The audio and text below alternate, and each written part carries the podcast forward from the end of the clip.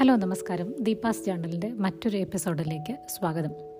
ഈ കഴിഞ്ഞ ഒന്നോ രണ്ടോ ആഴ്ചയ്ക്കുള്ളിൽ നിങ്ങളൊരു ന്യൂസ് കേട്ടിട്ടുണ്ടാവും. വിശാൽ ഗാർഗ് എന്ന് പറയുന്ന ഒരു സിഇഒ അദ്ദേഹത്തിന്റെ ബെറ്റർ ഡോട്ട് കോം എന്ന് പറയുന്ന കമ്പനിയിൽ നിന്ന് nine hundred എംപ്ലോയീസിനെ over a Zoom call fire ചെയ്തു.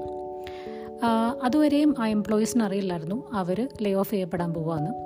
അവർ ലേ ഓഫ് ചെയ്യാൻ ഉള്ള ആൾക്കാരെല്ലാം സൂം കോളിലേക്ക് വിളിച്ചു. ആ കോളിൽ വിതിൻ സെക്കൻഡ്സ് അവരുടെ സി ഒ കമ്മ്യൂണിക്കേറ്റ് ചെയ്തു. നിങ്ങൾ ഈ കോളിൽ ഇൻക്ലൂഡ് ചെയ്യപ്പെട്ടിട്ടുണ്ടെങ്കിൽ വിത്ത് ഇമ്മീഡിയറ്റ് എഫക്റ്റ് നിങ്ങൾക്ക് ഈ ഒരു കോൾ കഴിഞ്ഞതിന് ശേഷം മുതൽ ജോലിയില്ല എന്നുള്ളത്.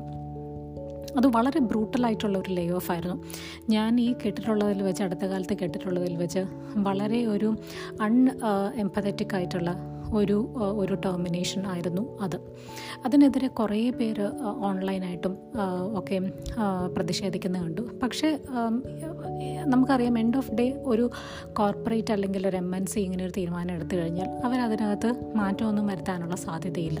സാധാരണ ഇതുപോലുള്ള കോർപ്പറേറ്റുകൾ നമ്മൾ ജോലിയിൽ നിന്ന് പിരിച്ചുവിടുമ്പോൾ ഒരു ഒന്നോ രണ്ടോ മാസത്തെ നോട്ടീസ് പീരീഡ് സാധാരണ തരാറുണ്ട്. അതായത് നമ്മൾക്ക് ജോലി പോകുന്നതിന് മുൻപേ തന്നെ ഒരു ഇൻഡിക്കേഷൻ കിട്ടും. അതായത് വിത്തിൻ ഫ്യൂ മന്ത്സ് നമ്മുടെ ജോലി പോകാൻ പോവുകയാണ്. അടുത്ത ജോലിക്കുള്ള പരിപാടി എന്താണെന്ന് വെച്ചാൽ നോക്കിക്കോ എന്നുള്ളത് പല കമ്പനീസും നമ്മളോട് പറയാതെ തന്നെ കമ്മ്യൂണിക്കേറ്റ് ചെയ്യുന്ന ആൾക്കാരുണ്ട്. ചില കമ്പനീസ് വളരെ അപ്രണ്ടായിട്ട് നമ്മളോട് പറയും.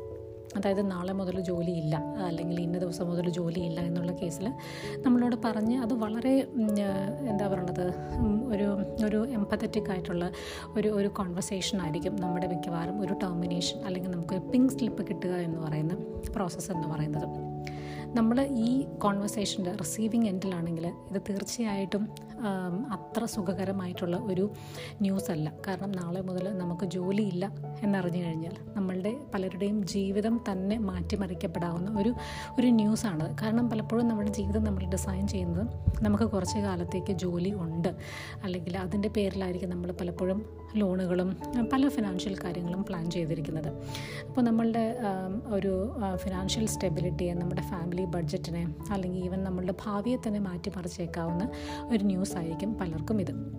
അപ്പോൾ ഈ ന്യൂസ് കേട്ടപ്പോൾ ഇപ്പം എന്റെ ജീവിതത്തിൽ എനിക്ക് ചുറ്റുമുള്ള ആൾക്കാരുടെ ഇടയിലൂടെ ഇതുപോലെ പലരുടെയും ജോലി പോയ അല്ലെങ്കിൽ ജോലി പോകാൻ പോകുന്ന ഒരു സന്ദർഭത്തിലൂടെ കടന്നു പോയപ്പോഴുണ്ടായിട്ടുള്ള ചില എക്സ്പീരിയൻസുകളാണ് ഇന്ന് ഞാൻ ഷെയർ ചെയ്യുന്നത്.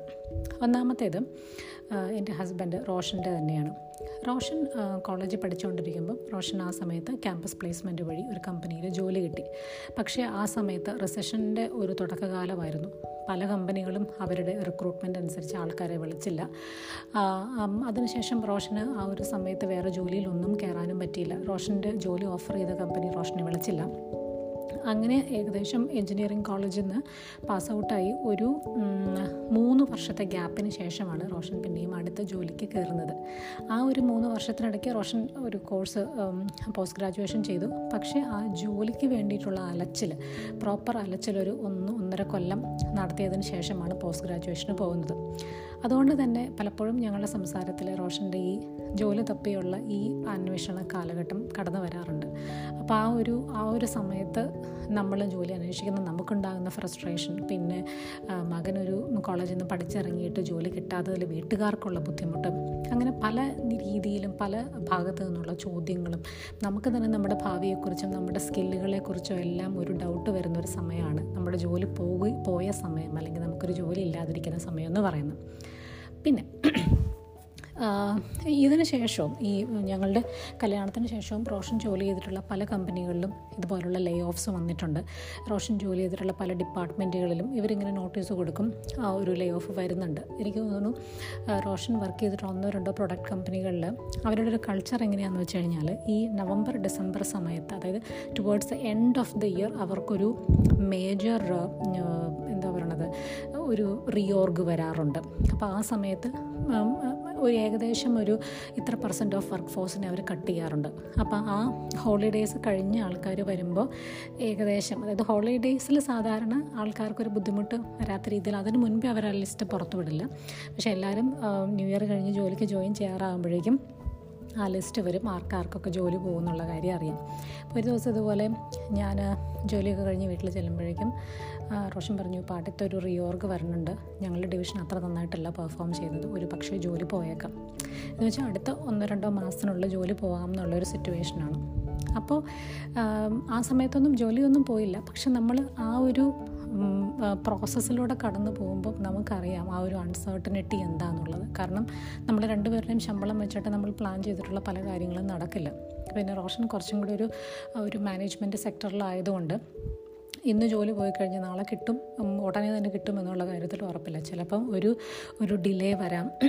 അല്ലെങ്കിൽ നമ്മൾ ഇപ്പോൾ നമുക്ക് കിട്ടിക്കൊണ്ടിരുന്ന അതേ സാലറിയും ബെനിഫിറ്റ്സും ഉള്ള കമ്പനി അതുപോലത്തെ തന്നെയുള്ളൊരു ഓഫർ ഉടനെ തന്നെ കിട്ടണമെന്നില്ല. ചിലപ്പോൾ ഒരു എന്താ പറയുക ഒരു പീരീഡ് ഓഫ് വെയിറ്റ് ഒക്കെ കഴിഞ്ഞിട്ട് വേണം. ചിലപ്പം ആ ഒരു ലെവലിലേക്ക് തന്നെയുള്ള ജോലി കിട്ടാനായിട്ട്. അപ്പോൾ അങ്ങനെയുള്ള അൺസർട്ടനിറ്റീസ് ഒരു കമ്പനിയിലല്ല ഒന്നോ രണ്ടോ കമ്പനികളിൽ ഞാൻ കണ്ടിട്ടുണ്ട്. പിന്നെ വേറൊരു എക്സാമ്പിൾ എന്ന് പറഞ്ഞു കഴിഞ്ഞാൽ എന്റെ അനിയന്റെ കേസിലാണ്.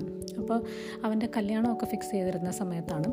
ആ സമയത്ത് അവനും ഇതുപോലെ ഒരു ബാംഗ്ലൂരിലുള്ളൊരു എം എൻ സിയിലാണ് വർക്ക് ചെയ്തുകൊണ്ടിരുന്നത് അപ്പോൾ അവരുടെ ഡിവിഷൻ വളരെ മോശമായിട്ടാണ് ആ ഒരു ക്വാർട്ടറിൽ പെർഫോം ചെയ്തത്. അപ്പോൾ അവരുടെ ഡിവിഷൻ തന്നെ ഷട്ട് ഡൗൺ ചെയ്യാനായിട്ട് തീരുമാനിച്ചു. അപ്പോൾ അവിടുത്തെ എംപ്ലോയീസിന് അവരൊരു ആറ് മാസത്തെ സമയം കൊടുത്തു. ആറ് മാസത്തിനകം ഈ ഡിവിഷൻ ഷട്ട് ഡൗൺ ചെയ്യും. അപ്പോൾ നിങ്ങൾക്ക് ഒന്നുകിൽ പക്ഷേ ആ കമ്പനി വളരെ സപ്പോർട്ടീവായിരുന്നു അവരുടെ എംപ്ലോയീസിന് അവർ കൊടുത്ത ഓപ്ഷൻ എന്താണെന്ന് വെച്ചാൽ നിങ്ങൾക്ക് ഈ ഡിവിഷൻ പോയി കഴിഞ്ഞാലും അതർ ഡിവിഷൻസിൽ നിങ്ങൾക്ക് ഒരു ഇന്റേർണൽ ജോബ് പോസ്റ്റിംഗ് വഴി അപ്ലൈ ചെയ്യാം. ഇനി അതും അല്ല എന്നുണ്ടെങ്കിൽ പുറത്തുള്ള കമ്പനികളിൽ അപ്ലൈ ചെയ്യാം. അവിടെയുള്ള പല എക്സ് എംപ്ലോയീസ് വഴിയും അതുപോലുള്ള മാനേജ്മെന്റ് വഴിയും തന്നെ അവർക്ക് പുറത്തേക്ക് പല റഫറലുകളിലും അവർ കൊടുത്തു. പിന്നെ അതുപോലെ തന്നെ അവർ വർക്ക് ചെയ്തുകൊണ്ടിരുന്ന ക്ലയൻസിന് അവർ ഡയറക്റ്റ്ലി ഈ എംപ്ലോയീസിനെ കോണ്ടാക്ട് ചെയ്ത് കൊടുത്തു. അവർക്ക് വേണമെങ്കിൽ ഇവരെ ഹയർ ചെയ്യാം. അങ്ങനെ എന്റെ അനിയൻ പറഞ്ഞ എനിക്ക് ഓർമ്മയുണ്ട്. അവർ ആദ്യം ആ ഒരു ന്യൂസ് അറിഞ്ഞതിന് ശേഷമുള്ള അടുത്ത രണ്ടോ മൂന്നോ മാസം എല്ലാവരും ഓഫീസിൽ വന്നിരുന്നിട്ട് അടുത്ത ഇന്റർവ്യൂസിന് വേണ്ടി പ്രിപ്പയർ ചെയ്യുമായിരുന്നു അവരങ്ങോട്ടും ഇങ്ങോട്ടും മോക്ക് ഇന്റർവ്യൂസ് നടത്തി. ഈവൻ അവരുടെ മാനേജേഴ്സ് തന്നെ അവർക്ക് വേണ്ടിയിട്ട് ഈ മോക്ക് ഇന്റർവ്യൂ എല്ലാം കണ്ടക്ട് ചെയ്ത് കൊടുത്തു. അവരെ ഒരു അടുത്ത ജോലിക്ക് വേണ്ടി അവർ തന്നെ പ്രിപ്പയർ ചെയ്തു. അങ്ങനെ ഒരു ഭയങ്കര സപ്പോർട്ടീവായിട്ടുള്ള ഒരു ഒരു എന്താ പറയുക ഒരു പ്രോപ്പർ ഒരു വളരെ എമ്പത്തറ്റിക് ആയിട്ടുള്ളൊരു വർക്ക് കൾച്ചറായിരുന്നു അവന്റെ കമ്പനിയിലുണ്ടായിരുന്നത് അപ്പം അവിടെ ആയിരിക്കുമ്പോൾ തന്നെ അവൻ വർക്ക് ചെയ്തുകൊണ്ടിരുന്ന ഒരു ക്ലയന്റിന് വേണ്ടിയിട്ട് ഇന്റർവ്യൂ അറ്റൻഡ് അറ്റൻഡ് ചെയ്തു. അത് സെലക്റ്റായി പിന്നീട് അവൻ ആ സമയം മുതൽ ആ ക്ലയന്റിന് വേണ്ടിയിട്ട് ആംസ്റ്റർഡാമിലാണ് വർക്ക് ചെയ്യുന്നത്.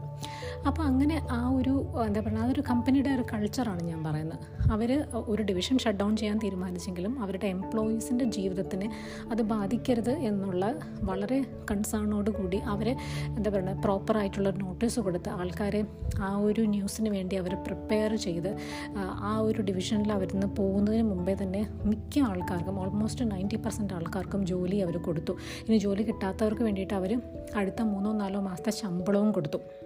അപ്പം ഈ വിശാൽ ഗാർഗ് ആൾക്കാരെ ഫയർ ചെയ്ത സ്റ്റോറി കേൾക്കുമ്പോൾ ഇങ്ങനെയുള്ള ചില കമ്പനീസിന്റെ എക്സാമ്പിൾ കൂടി എന്റെ മനസ്സിലേക്ക് വരുന്നുണ്ട്.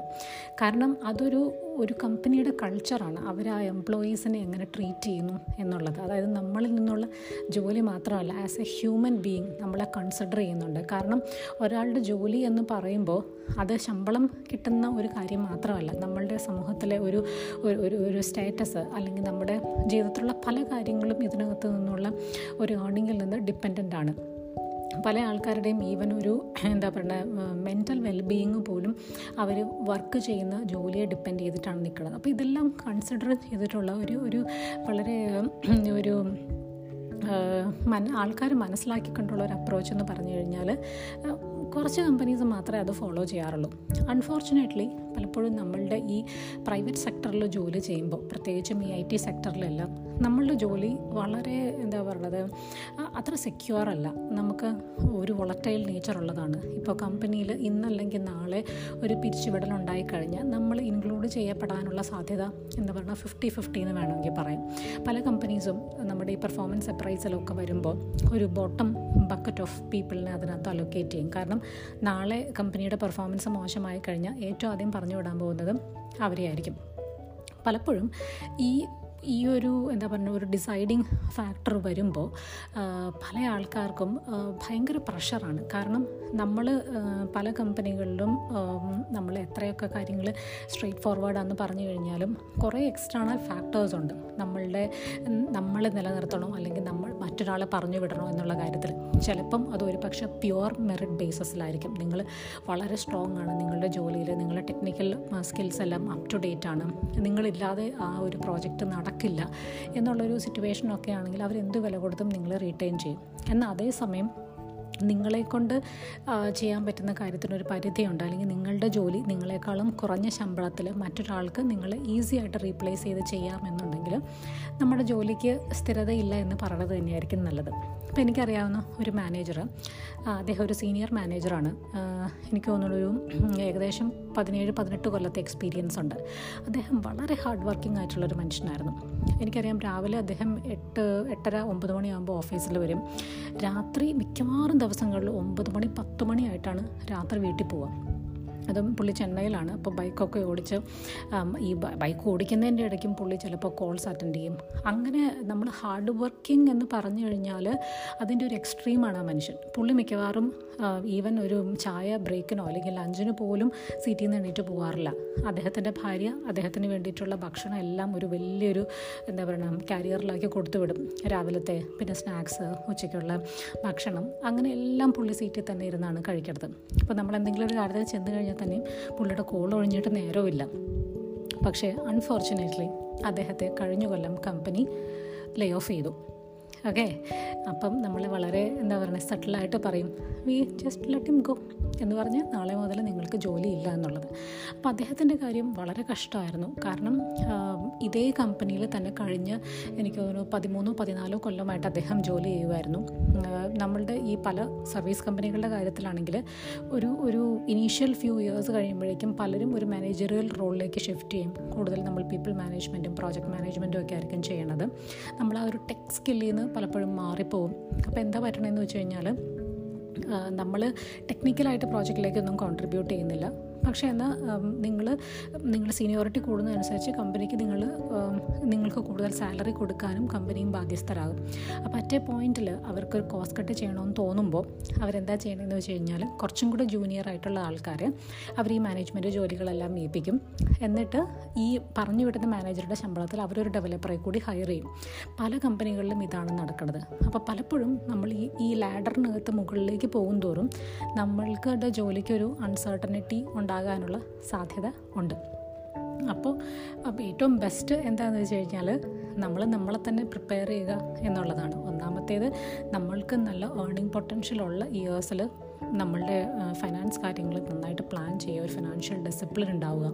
പിന്നെ രണ്ടാമത്തേത് നിങ്ങൾ ഞാൻ പറയുന്ന പോലെ ഒരു ഐ ടി സെക്ടറിലാണ് വളരെ വൊളറ്റൈലായിട്ടുള്ള ഒരു ഇൻഡസ്ട്രിയിലാണെങ്കിൽ നമ്മൾ ജോലി പോയി കഴിഞ്ഞാലും അടുത്ത മൂന്നോ നാലോ മാസത്തിനുള്ളിൽ അല്ലെങ്കിൽ അടുത്ത ഫ്യൂ മന്ത്സിനുള്ളിൽ ഇതേ നിലവാരത്തിലുള്ള അടുത്ത ജോലിയിലേക്ക് കയറി പറ്റാൻ സാധ്യതയുള്ള രീതിയിൽ നമ്മളുടെ സ്കില്ലുകളും അല്ലെങ്കിൽ നമ്മളിപ്പോൾ ഒരു ഒരു ടെക്നോളജിയിലാണ് വർക്ക് ചെയ്തതെന്നുണ്ടെങ്കിൽ അതിന്റെ ഏറ്റവും അപ് ടു ഡേറ്റ് ആയിട്ടുള്ള ടെക്നോളജിയിൽ നമ്മൾ നമ്മളെ തന്നെ അപ്ഗ്രേഡ് ചെയ്യുക എന്നുള്ളതാണ്. കാരണം ജൂനിയർ ആയിട്ടുള്ള പിള്ളേർ കോളേജ് ഗ്രാജുവേറ്റ്സ് വന്നുകൊണ്ടിരിക്കുമ്പോഴേക്കും നമ്മുടെ സ്കില്ലുകൾ അവർക്ക് എന്താ പറയുക ഇപ്പോൾ കുട്ടികൾക്ക് പഠിക്കാനൊക്കെ ആയിട്ട് ധാരാളം ഓപ്പർച്യൂണിറ്റീസ് ഉണ്ട്. അപ്പം അവർ നമ്മളെ പെട്ടെന്ന് റീപ്ലേസ് ചെയ്യാനുള്ള സാധ്യത കൂടുതലാണ്. അപ്പം നമ്മൾ നാളെ ഇങ്ങനെ ഒരു അവസ്ഥയിൽ ഒരു അൺസർട്ടനിറ്റിയിലൂടെ കടന്നു പോകണ്ട എന്ന് നമ്മൾ ആഗ്രഹിക്കുന്നുണ്ടെങ്കിൽ നമ്മൾ നമ്മളെ തന്നെ ഒരു കുറച്ച് സമയം അതിനുവേണ്ടി മാറ്റിവെച്ച് മാറ്റി വെച്ച് പ്രിപ്പയർ ചെയ്യുക എന്നുള്ളതാണ് അതിന്റെ ഒരു എന്താ പറയുക ഒരു ഇമ്പോർട്ടന്റ് ഫാക്ടർ എന്ന് പറയുന്നത്. പിന്നെ രണ്ടാമത്തേതെന്ന് പറഞ്ഞു കഴിഞ്ഞാൽ നമ്മൾ പലപ്പോഴും ഇപ്പോൾ ഒരു ജോലിയിലാണെങ്കിൽ നമ്മളൊരു കം ഒരു കംഫർട്ട് സോണിലായിരിക്കും നമ്മളിപ്പോൾ വർക്ക് ചെയ്ത കമ്പനി അല്ലെങ്കിൽ നമ്മളൊരു പ്രീവിയസ് ടെൻ ഇയേഴ്സായിട്ട് ഫിഫ്റ്റീൻ ഇയേഴ്സായിട്ട് ഒരു കമ്പനിയിൽ വർക്ക് ചെയ്യുന്നു. നമുക്ക് എല്ലാവരെയും അറിയാം. ആൾക്കാരുമായിട്ടൊക്കെ വളരെ റാപ്പുണ്ട് പ്രോജക്റ്റ് എന്ന് പറയുന്നത് നമുക്ക് ബൈ ഹാർട്ടാണ് പിന്നെ നമുക്ക് കസ്റ്റമർ എസ്കലേഷൻസ് എങ്ങനെ മാനേജ് ചെയ്യണമെന്നറിയാം ഇങ്ങനെയുള്ള സിറ്റുവേഷനിൽ എന്ത് പറ്റുമെന്ന് വെച്ച് കഴിഞ്ഞാൽ നമ്മളൊരു കോംപ്ലസന്റ് ആയിപ്പോൾ നമുക്ക് ആ ഒരു കംഫർട്ട് സോണിൽ നിന്ന് പുറത്ത് കിടക്കാൻ നമുക്ക് താല്പര്യമേ ഇല്ല. എനിക്ക് ഇങ്ങനെയുള്ള ധാരാളം സുഹൃത്തുക്കളെ അറിയാം. പലപ്പോഴും അവർ കമ്പനിയുടെ പോളിസികളിലോ അല്ലെങ്കിൽ കമ്പനിയിൽ നിന്ന് അവർക്ക് ട്രീ അവർക്ക് കിട്ടുന്ന ട്രീറ്റ്മെന്റിലോ ഒക്കെയും അവർ വളരെ അസംതൃപ്തരായിരിക്കും പക്ഷേ അവർ ആ ജോലിയിൽ നിന്ന് മാറാൻ തയ്യാറല്ല. കാരണം ആ കമ്പനി നമുക്ക് അല്ലെങ്കിൽ ആ ഒരു ഒരു എൻവയോൺമെന്റ് നമുക്ക് തരുന്നൊരു കംഫർട്ട് ഫീലിംഗ് ആണ്. പക്ഷേ അത് എത്ര കാലം ഉണ്ടാകും എന്നുള്ളത് ദാറ്റ്സ് ക്വസ്റ്റനബിൾ ഞാൻ ഈ സമയത്ത് ഞാൻ കേട്ടിട്ടുള്ളൊരു ടോക്ക് ദീപക് മൽഹോത്ര എന്ന് പറയുന്ന ഒരു ഹാർവാർഡ് പ്രൊഫസർ അദ്ദേഹം എം ബി എ ഗ്രാജുവേറ്റ്സിന് കൊടുത്തൊരു ടോക്ക്. അത് എന്റെ ജീവിതത്തിൽ വളരെ ഇൻഫ്ലുവൻസ് ചെയ്തിട്ടുള്ള ടോക്കാണ്. അദ്ദേഹം പറയുന്ന കാര്യം ഇതാണ് quit often sorry quit early quite often അതായത് നിങ്ങൾ ഒരു സ്ഥലത്ത് നിങ്ങൾക്ക് പറ്റുന്നില്ല നിങ്ങൾ കംഫർട്ടബിൾ അല്ല അല്ലെങ്കിൽ നിങ്ങളുടെ നിങ്ങൾക്ക് ജോലിക്കൊരു ത്രട്ട് തോന്നുന്നുണ്ട് എന്നുണ്ടെങ്കിൽ ക്വിറ്റ് ക്വിറ്റ് ഏർലി എന്നുള്ളതാണ്. നമ്മളതിന് ഇത്ര എക്സ്പീരിയൻസ് ഇത്ര പ്രായം അങ്ങനെ ഒരു ഒരു നിബന്ധന വെക്കേണ്ടതില്ല. നമ്മൾ അതൊന്നും അനലൈസ് ചെയ്യുക. നമുക്ക് പറ്റുന്നില്ല അല്ലെങ്കിൽ നമുക്ക് ഇഷ്ടപ്പെടാത്ത ജോലിയാണ്. നമുക്ക് സർട്ടനിറ്റി ഇല്ലാത്ത ജോലിയാണെന്നുണ്ടെങ്കിൽ ജോലി മാറുക. നിങ്ങൾക്ക് പറ്റിയ മറ്റൊരു ഓപ്പർച്യൂണിറ്റി കണ്ടുപിടിക്കുക എന്നുള്ളതാണ്. കാരണം ക്വിറ്റ് ചെയ്യുക എന്ന് പറയുമ്പോൾ അതിന് ധൈര്യം നല്ലതായിട്ട് വേണ്ട ഒരു കാര്യമാണ്. അതുപോലെ തന്നെ നമ്മൾ ആ ഒരു കംഫർട്ട് സോണിൽ നിന്ന് പുറത്തു വരിക എന്നുള്ളതും സെക്കൻഡ് മോസ്റ്റ്ലി ആയിട്ട് ഇമ്പോർട്ടന്റ് ആയിട്ടുള്ള ഒരു കാര്യമാണ്. അപ്പോൾ ഈ ഒരു ഈ വിശാൽ കാർഗിന്റെ ഈ സൂം കോൾ ഫയറിങ് കേട്ടപ്പോൾ എന്റെ മനസ്സിലൂടെ കടന്നു പോയിട്ടുള്ള ചില ചിന്തകളാണിത്. കാരണം പലപ്പോഴും നമ്മുടെ ഫിനാൻഷ്യൽ സ്റ്റെബിലിറ്റിയാണ് പലപ്പോഴും നമ്മളുടെ ജീവിതത്തിലെ സമാധാനം എന്ന് പറയുന്ന ഒരു ഫാക്ടർ നിർണയിക്കുന്നത്. അത് ഡയറക്റ്റ്ലി പ്രൊപ്പോർഷണൽ ടു നമ്മുടെ ജോലിയുടെ സ്ഥിരതയാണ്. അപ്പോൾ ഇതുപോലെ നാളെ നമ്മളൊരു സൂം കോളിൽ ഉൾപ്പെട്ട് കഴിഞ്ഞാൽ എന്തായിരിക്കും നമ്മളുടെ അവസ്ഥ? നമ്മൾ മറ്റൊരു ദിവസത്തിന് വേണ്ടി ഈ സൂം കോൾ കഴിയുന്ന ദിവസത്തിന്റെ പിറ്റേ ദിവസത്തിന് വേണ്ടി നമ്മൾ എത്ര പ്രിപ്പയർഡ് ആണ് എന്നുള്ളൊരു ചിന്തയിൽ നിന്നാണ് ഇന്നത്തെ എപ്പിസോഡ് അപ്പോൾ മറ്റൊരു എപ്പിസോഡിൽ അടുത്ത ആഴ്ച കാണാം. ബൈ